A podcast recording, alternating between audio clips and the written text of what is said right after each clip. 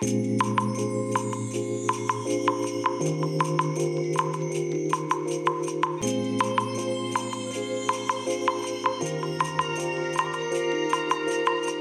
い皆さんこんにちはこんばんは。お疲れ様でございます。本日はですね1月26日木曜日でございます、えー、ただいまね、えー、自宅に帰ってきまして今ね19時9分ということでね、えー、まあ、夜の時間でございますけども。えー、っとねまず最初にですね、え今、え使っておりますこのヘッドセットのマイクですね。えっとゼンハイザーのヘッドセットですけども、何日か前にね、え、これをポチって、え、使い始めましたということで、あの、ラジログでお話しさせていただきましたが、どうしてもね、私のこの息がですね、このヘッドセットのマイクに当たるんですよ。で、話してる最中にね、ボッボってこの息が当たってですね、結構な音が入ってまして、編集しててね、すごく不快なんですね。で、当然、ね、このポッドキャストを聞いていただいてるね、皆さんもおそらくなんか変な音入ってるなっていうのをね、感じられていらっしゃるんじゃないかなと思いまして、なんとかしてね、このマイクにね、風防をつけなきゃいかんなっていうことで、まあいろいろ考えてたんですけども、ぴったりのものがないんですよ。でね、えっ、ー、と、今ね、今っていうかもう前から持っていた、あのー、マイクなんですけども、えっ、ー、と、アーカーゲーのね、えー、この、いわゆるヘッドセット型のマイクを実は私持ってまして、ただね、ほとんどね、えー、使ってないんですよ。ほとんど使ってないっていうのはなんでかっていうとですね、あの、なぜかね、ノイズが入るようになっちゃったんですよ。ね、ボイスコで保管してたんですけどね、ほんと悔しいんですけど、えっ、ー、と、アーカーゲーのね、C520 っていうね、あのまあ、ヘッドセット型の、この、コンデンサーマイクですね。すごくね、気に入ってたんですけどね、なぜかね、まあ、ノイズが入るようになって、まあ、それでね、もう本当に、とりあえずもう、ね、どうにもなんないですので、しょうがないからそのまま今、ボイスコに入れっぱなしなんですけども、まあ、それのね、えっ、ー、と、マイクの先端についてるスポンジフード、風防があるんですけども、そうだ、これ使ってないんだから、これ取っちゃえっていうことでね、それを外してね、今、このゼンハイザーのこの安いね、えー、ヘッドセットのマイクの先端に取り付けてます。なのでね、おそらくね、そんなにね、今までみたいにね、あのー、風がね、ボッボって入るような音がね、多分これでなくなるんじゃないのかなと、まあ思いたいところでございます。はい。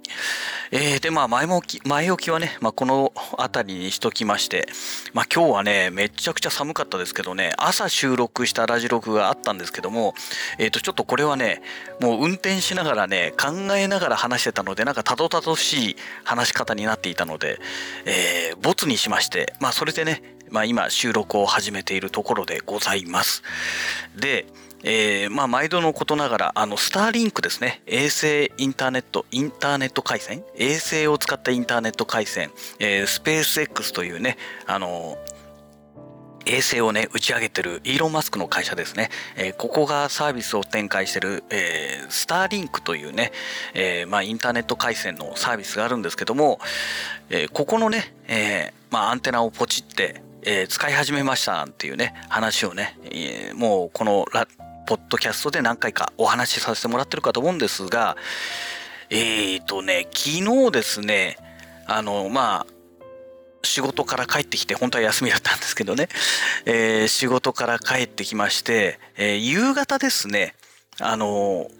ついにね、えー、設定をしたんですね。で、前回のラジログの時に、え、ー、と、自宅サーバーをね、水素部屋の方に持って行って、で、アンテナケーブルなんかも、えー、全部水素部屋の方でセッティングしたなんてお話ししてたかと思うんですけども、え Wi-Fi ルーターの関係でね、えっ、と、IP アドレスがどうしても合わない。っていうことで、それを設定しなきゃいけないなんていう、そんなお話をね、前回していたかと思うんですが、で、それをね、やったんですね。で、内部 IP アドレスを192.168.1.200だったものを0.200に変えたということですね。で、それで、えー、っと、スターリンクのアンテナに付属してきたルーターですね。これをですね、バイパスモードっていうのに切り替えまして、えー、要はそのままねルーターをもう使わないようにして、えー、データをそのままイーサネットアダプターから、えー、出していくっていうね、えー、まあそういう設定の方法がありまして。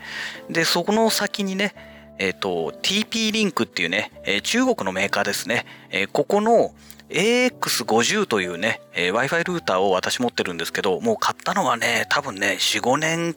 か、ん、5年前後前にね、えー、買っているかと思うんですけども、で、これをつけて、で、そこにね、今回のまあ、ミニ PC でね、以前購入した自宅サーバーにしているパソコンを、えー、LAN ケーブルでつなげるという状態なんですね。で、その時になんですけども、AX50 という TP リンクのルーター、ここを DMZ というね、え設定をするんですね。えこれ何かと言いますと、外部から、えっ、ー、と、まあ、いろんなね、えー、情報がインターネットからこう来ますよね。で、アクセスしてきた情報というのが、え通常でしたら、そのルーターによってね、もういろんなものが遮断されるんですね。で、え、それを遮断しないで全てのポートを開放してその DMZ で指定した内部 IP アドレスに関しましては全てのポートが開放されて、えー、要は情報ダダ漏れになりますよとだからその接続してるパソコンそのものをちゃんとセキュリティ強化しておかないと危ないよという、まあそういうものなんですけども、通常ね、えー、いろいろいじるサーバーっていうのは、この DMZ というものを設定してね、えー、それで、まあ、インターネットの要は外の外部の、えー、世界にね、えー、まあ、パソコンそのものを公開するという流れに行くんですね。で、この設定をすることによって、まあ、インターネット上からアクセスすることができるようになるわけなんですね。で、今までは、あの、NTT のフレッツ ADSL を契約した時についてきた ADSL モデム兼ルーター、えー、これのえ機能を使って DMZ の設定をして、まあ、つながることができてたんですけども、えー、これをね、まあ、TP リンクに切り替えたというわけなんですが、これをやってからね、なぜかね、やたらと回線が不安定になったんですよ。これがまず1点ですね。で、昨日の夜ね、ツイートをね、ツイッターでツイート散々してたんですけども、まあ衛星がね、ちょうどこの神奈川県周辺からがっぽりね、がっつり消えてたっていうタイミングがあって、このせいで回線が、まあ、要は衛星とのね、受信ができなくなって、電波の受信ができなくなって、要は使えなくなったんじゃないかという感じでツイートをしていたんですが、まあ、それもね、理由かもしれないんですけども、ただね、ちょっと気になるところがありまして、スターリンクのね、え設定をするそのスマホ用のアプリがあるんですね。で、スターリンクは全てもうスマホのそのアプリで設定するっていうのがもう基本になってまして、パソコンではできないんですね。で、スマホのアプリを使って見てみると、その、なんて言うんでしょうかね、ネットがね、アクセスできなくなったタイミングの時には、アンテナの方は正常だったんですよ。それが分かったんですね。まあ、それ昨日の夜中に分かったんですけども、で、えっ、ー、と、さらに、その、回線がね、切断してることはもちろん何回か起きてるんですけども、えー、切断してる時間がね、3秒とか4秒とかそういう時間帯だったんですよ。あれ？と思ってね。で、私が使えなかったのはもう14分、15分とかね、20分ぐらい、あの、全然もう使えなくなってたっていう状態が起きてまして、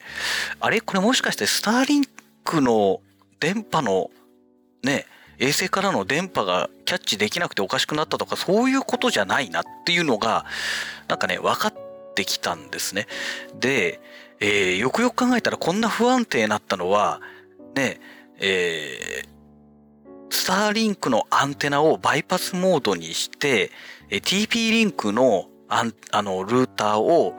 えーと、ブリッジモードから、えー、ルーターモードに切り替えたんですね。で、サーバーを接続して DMZ の設定をして、えー、もっと言うと、外部からそのサーバーにアクセスしようとすると、なんか回線がおかしくなってないみたいなね。なんかそのタイミングでいつもおかしくなってるよねっていう。そこに気づいてしまいまして、これもしかしたら TP リンクのルーターがダメなんじゃないかっていうね。で、えっ、ー、と、まあ、そこに気づく前にですね、まあ、不安定でおかしいねなんてやってたタイミングの時にですね回線がダメだなんてやってた時にですね、えーと、TP リンクのルーターのその AX50 という機種なんですけどね、えー、これのね CPU の使用頻度とかなんかメモリのね使用頻度とかなんかそういうのがね見れるようになってましてそれを見た時にはね大体50%ぐらいしか使ってなかったんですよ。だからねまだまだ全然余裕だねなんていう感じで見てたんですけどもまあ昨日の夜の状況をね、思い返してみると、なんかそんな感じであることがね、分かったんですね。ですから、おそらくですが、TP リンクのその AX50 というこのルーターがね、そもそも 100Mbps までしか対応してなくて、で、スターリンクね、もう私がこのスピードチェックをしてみたら最大で 280Mbps っていうのを叩き出してるんですよ。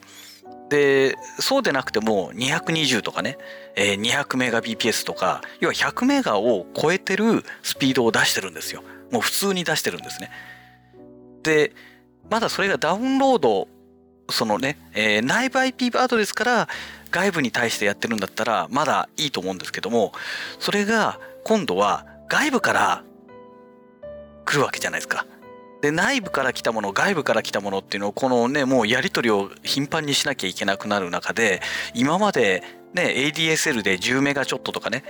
早くても20メガちょっとぐらいしか出てなかったスピードがいきなりそんなスピードが出てきてしかもえー、ルーターモードで使ってなかったわけですから DHCP サーバーっていうのは機能してなかったわけですよ。でそれも動き始めたわけじゃないですか。でね多分ね、対応しきれなくなって、動作が不安定になって、処理さらにできなくなって、回線不安定っていう状態になって、ネットができなくなったのではないかと。まあ一つの仮説を私は立てたわけですよ。でね、そうなってくると、これもう TP リンクのルーター使ってる間はもうダメだよねっていう話になって、で、なおかつね、あの、そのサーバーの設定もね、DMZ の設定をすれば通常ね、外部から普通にアクセスできるんですよ。で、えー、有線 LAN で接続した iMac からですと、内部 IP アドレスを指定した状態で Web サーバーにアクセスするとちゃんとね、あの、初期設定のその Web ページが見れるんですね。で、SSH で、あの、アクセスしてもちゃんと普通にログインできて、えちゃんと命令もいろいろできたんですね。なんですけども、えっ、ー、と、ドメイン名を指定するとダメなんですよ。アクセスできないんですよ。要は外部からアクセスできなかったんですね。でね、えっ、ー、と、もう一つありまして、えー、じゃあその、ダイナミック DNS の設定が誤ってるんじゃないかというね、えー、まあそういう可能性もあったので、えー、NSLOOKUP っていうね、えー、命令があるんですけど、これを使った後に、えー、そのドメイン名を入れると、そのドメイン名が、えー、まあドメインがね、どの IP アドレスなのかっていうのを返してくれる命令があるんですよ。で、それでやったらね、ちゃんとね、スターリンクのね、私が今割り当てられてる IP アドレス、それがね、普通に表示されたんですね。あれ？これダイナミック DNS も問題ないよねってなったわけですよ。そうすると、もう、あと問題あるのは、これもサーバーしかないよ。あ、サーバーじゃないよ。ルーターしかないよねってことになりまして、TP リンクのルーターがダメなんだろうと。もう、ほぼほぼこれで間違いないだろうっていうところまで、まあ、来ちゃったわけですね。で、じゃあもう何か買わなきゃいかんと。ね、もう今月1月はね、もう予算をはるかにオーバーしちゃってもうすでにもう2月分の予算枠も全部使っちゃったんじゃないかと思うんですけども、えー、それでねポチりました。で最初ねアマゾンで見た時に、えーと、NEC の無線 LAN ルーターをポチっとうとしたんですよ。えっ、ー、と AX3600 っていうね、えー、型番のものがありまして、えー、これがね14,582円税込み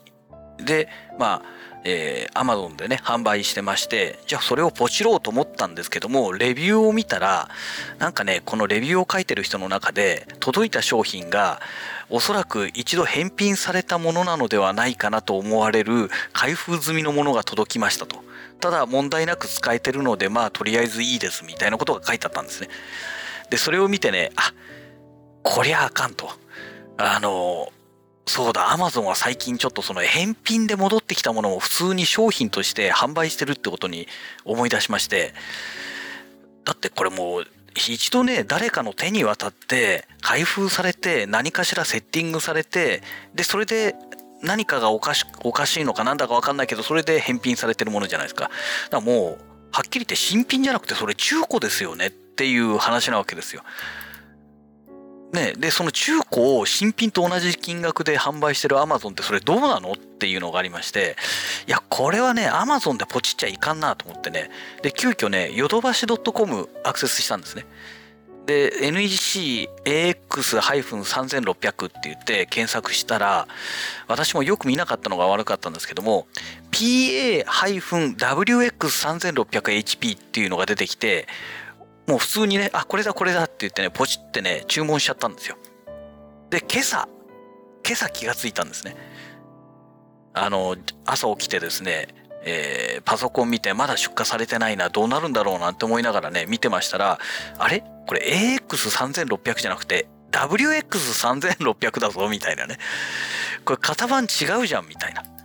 ただね、アマゾンの方は、これアマゾン限定になってますから、多分ね、アマゾン用に、えー、作った型番だと思うんですよ。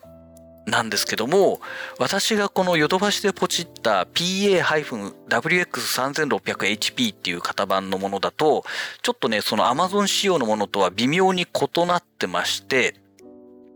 えっ、ー、とね、Wi-Fi が、なんかね、Wi-Fi6 に対応してるんですけども、その、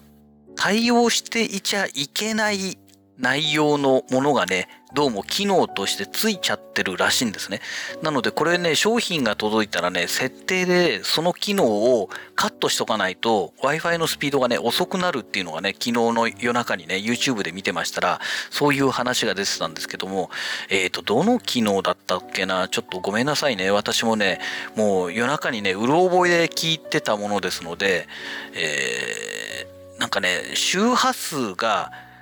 80Hz?80kHz じゃないと思うんですよね。80Hz だと思うんですけども、えー、に対応、一般的な5ギガの、えー、5GHz の、えー、電波の方は、なんか80、単位なんだったっけな？とにかく80っていう数字が出てくるんですよ。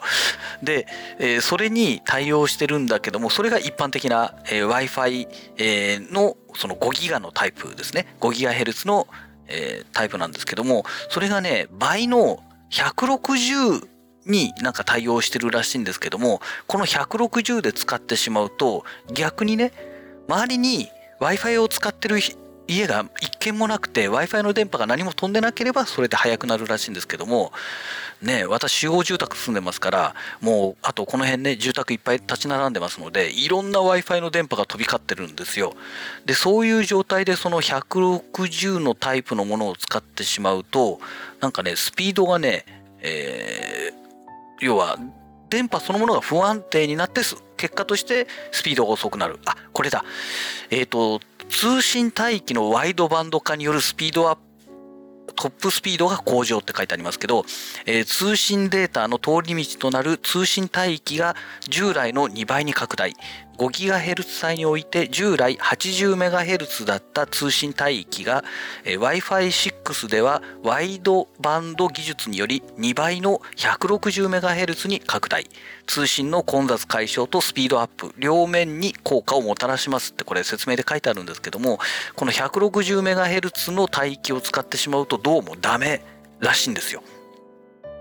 なんか他のものっ他の、えー、w i f i で飛んでる電波とかぶってしまって、えー、どうもねその部分だけが電波が通らなくなるから電波そのものが回線のその情報そのものがね不安定なものになって、えー、かえってね遅くなるというような、えー、なんかね YouTube 動画が出てましてだからそれはね初期設定で 160MHz の帯域っていうのは、えー、オフにしておかないといけませんよっていうなんかねそういう動画があったんですね。そうでこのヨドバシでポチった方はこの 160MHz の帯域に対応しちゃってるんですよ。で、Amazon の方は対応してないんですね。だから、うーん、困ったなと思ってね、余計な手間が増えちゃったなと思ってですね。で、じゃあ Amazon の方はいくらだったかっていうと、あ、先ほど言いましたっけ ?14,582 円税込みですね。で、ヨドバシの方は実は高くてですね、16,200、16,280円税込みだったんですね。えっ、ー、と、ヨドバシの方がね、2000円ぐらい？うん、2000円近く高かったんですよ。で、普通に考えれば、じゃあもう Amazon でいいじゃんってなるんですけども、まあさっきお話ししたような中古をつかまされてしまう可能性がありますので、うん、まあとはいえね、えー、まあヨドバシでポチるかと思ってポチったんですね。というのが、ポイントがね、4100いくらだかあったんですよ。だから実際ね、金額払うのはね、2000、1万2000いくらかな？ぐらいで、まあ私は買いましたので、まあ結果としてヨドバシで買った方が安く買えたという話なんですけどね。まあこれをポチりましたと。で、ポチったのがね、昨日のね、昨日とかもう正確に言うと今日になってたんですね。今日の夜中の1時十何分だかでポチってるんですね。で、なぜか今日納品って書いてあったんですよ。今日配達って書いてあったんですよ。ええー、と思って、じゃあ朝一ですぐ出荷してくれるのかなと思うじゃないですか。で、ポチって、で、じゃあいいや、会社に納品しちゃえって言って、会社に納品指定してやったんですけども、まあ結論としましては、えっ、ー、と、これね、今、えー、ヤマトのね、荷物追跡のところをちょっと今開きましたけども、えっ、ー、と、そもそも出荷通知が来たのが、えっ、ー、と、今日の午後3時何分だかだったんですよ。十何分だかなんかそのぐらいだったんですよ。で、えー、この荷物を見ても、もう全然ね、この、なんて言うんでしょう。状況がね、ヤマトのこの荷物追跡がね、未登録みたいな感じになっててね、えー、どこに走ってるかわかんない状況がずっと続いてたんですね。で、もう夕方、ね、6時でうちの会社終わりですから、6時間際になってん、これどうしようかなと思って、とりあえず荷物の状況がわかるまで会社に残ろうと思ってね。で、場合によってはね、えー、間に合うかもしれない。まあ無理だろうなって内心思いながらまあそんな感じでいたわけですよ。で、6時40分ぐらいだったかな？えー、更新したら、情報更新したらようやく状況が分かりまして、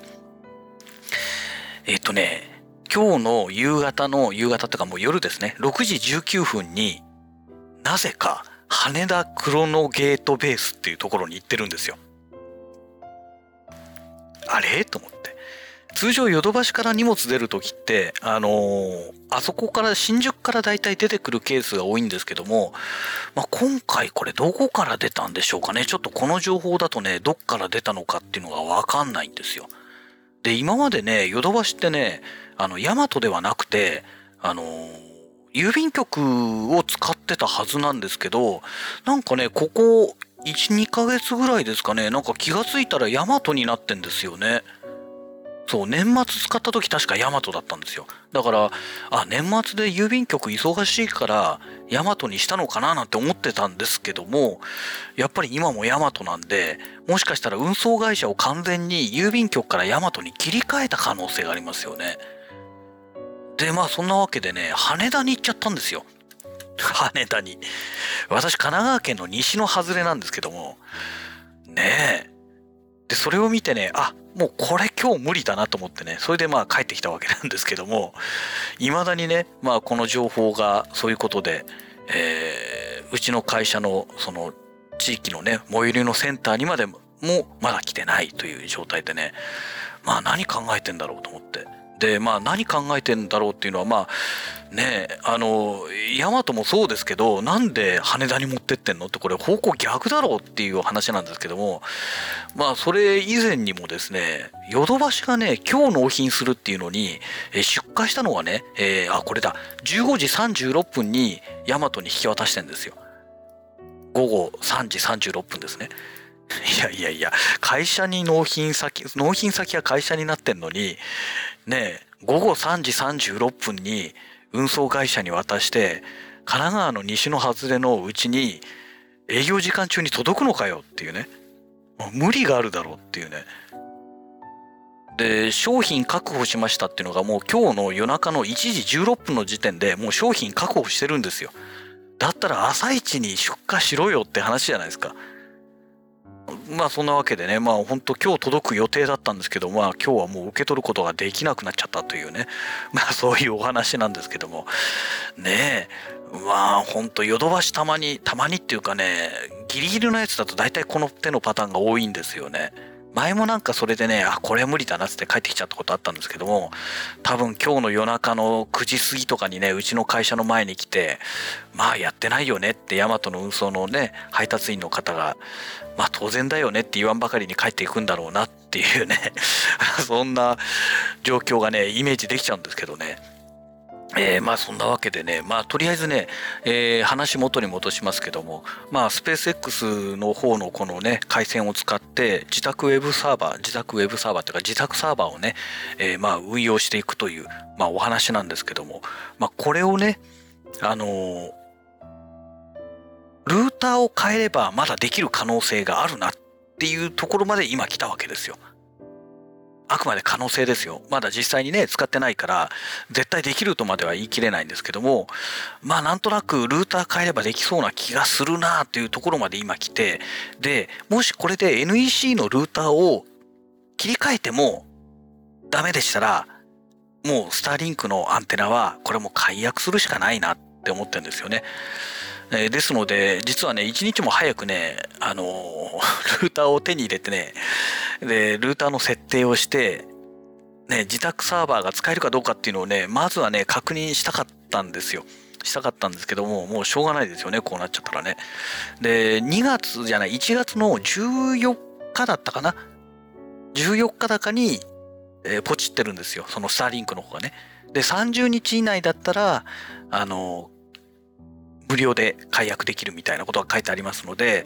えー、おそらくまあアンテナ代が戻ってくるんじゃないのかなと。アンテナをね、返却するってことになってますので、えー、ただね、返却時の輸送コストはこっち持ちらしいんですよ。そうすると、アメリカまで置くなきゃいけないですから、まあ結構な金額かかると思うんですよね。重いし大きいし。おそらく、1万円超えてくるかもしれないですよね。で、3万6500円で買ってますから、3万6500円戻ってきたとしても、そのね、返送する送料でおそらく1万ちょっとするんじゃないかなと思うんですよね。下手するともっとするかもしれないですよね。うん、ちょっとね、アメリカまでね、これだけの大きさでこれだけの重さのものを送ったことがないですから、全然ね、想像がつかないんですけども、仮にね、返送するのに3万とかもしかかるんでしたら、解約しないで、あの、なんだろう、まあ要は返品しないでそのまま持ってた方がいいかなみたいな。まあ極端な話、RV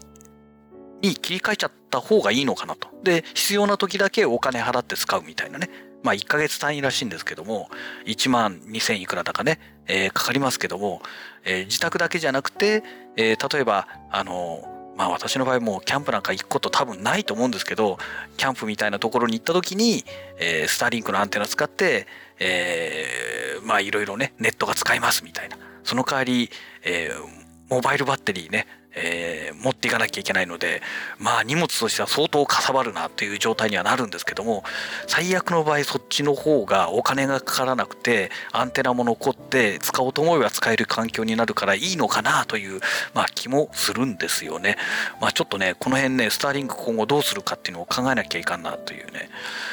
うん、まあできればこれでね、普通に使えるようになってくれたらいいなと思ってるんですよね。で、あとはね、先日もお話しましたけども、海外 IP アドレスの扱い、扱いっていうか海外扱いになる IP アドレスを使ってますので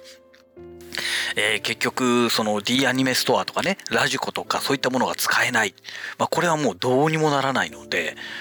だから何かやっぱり回線1個残さなきゃいけないのかなと。うん。それをどうするかなんですよ。まあ、ドコモホーム 5G で今使ってますけども、まあ、これがね、1ヶ月3600円だか700円だか800円だか、まあ、4000円弱かかるんですね。で、もしスターリンクと一緒にね、残すとなると、1ヶ月1万円かかっちゃうわけですよ、ネット代で。まあ、そこまでかけるのもどうなのっていうのもあるんで、まあ、本当はね、光ファイバー1本引いちゃえば間違いないじゃんって話なんですけども、ねえ、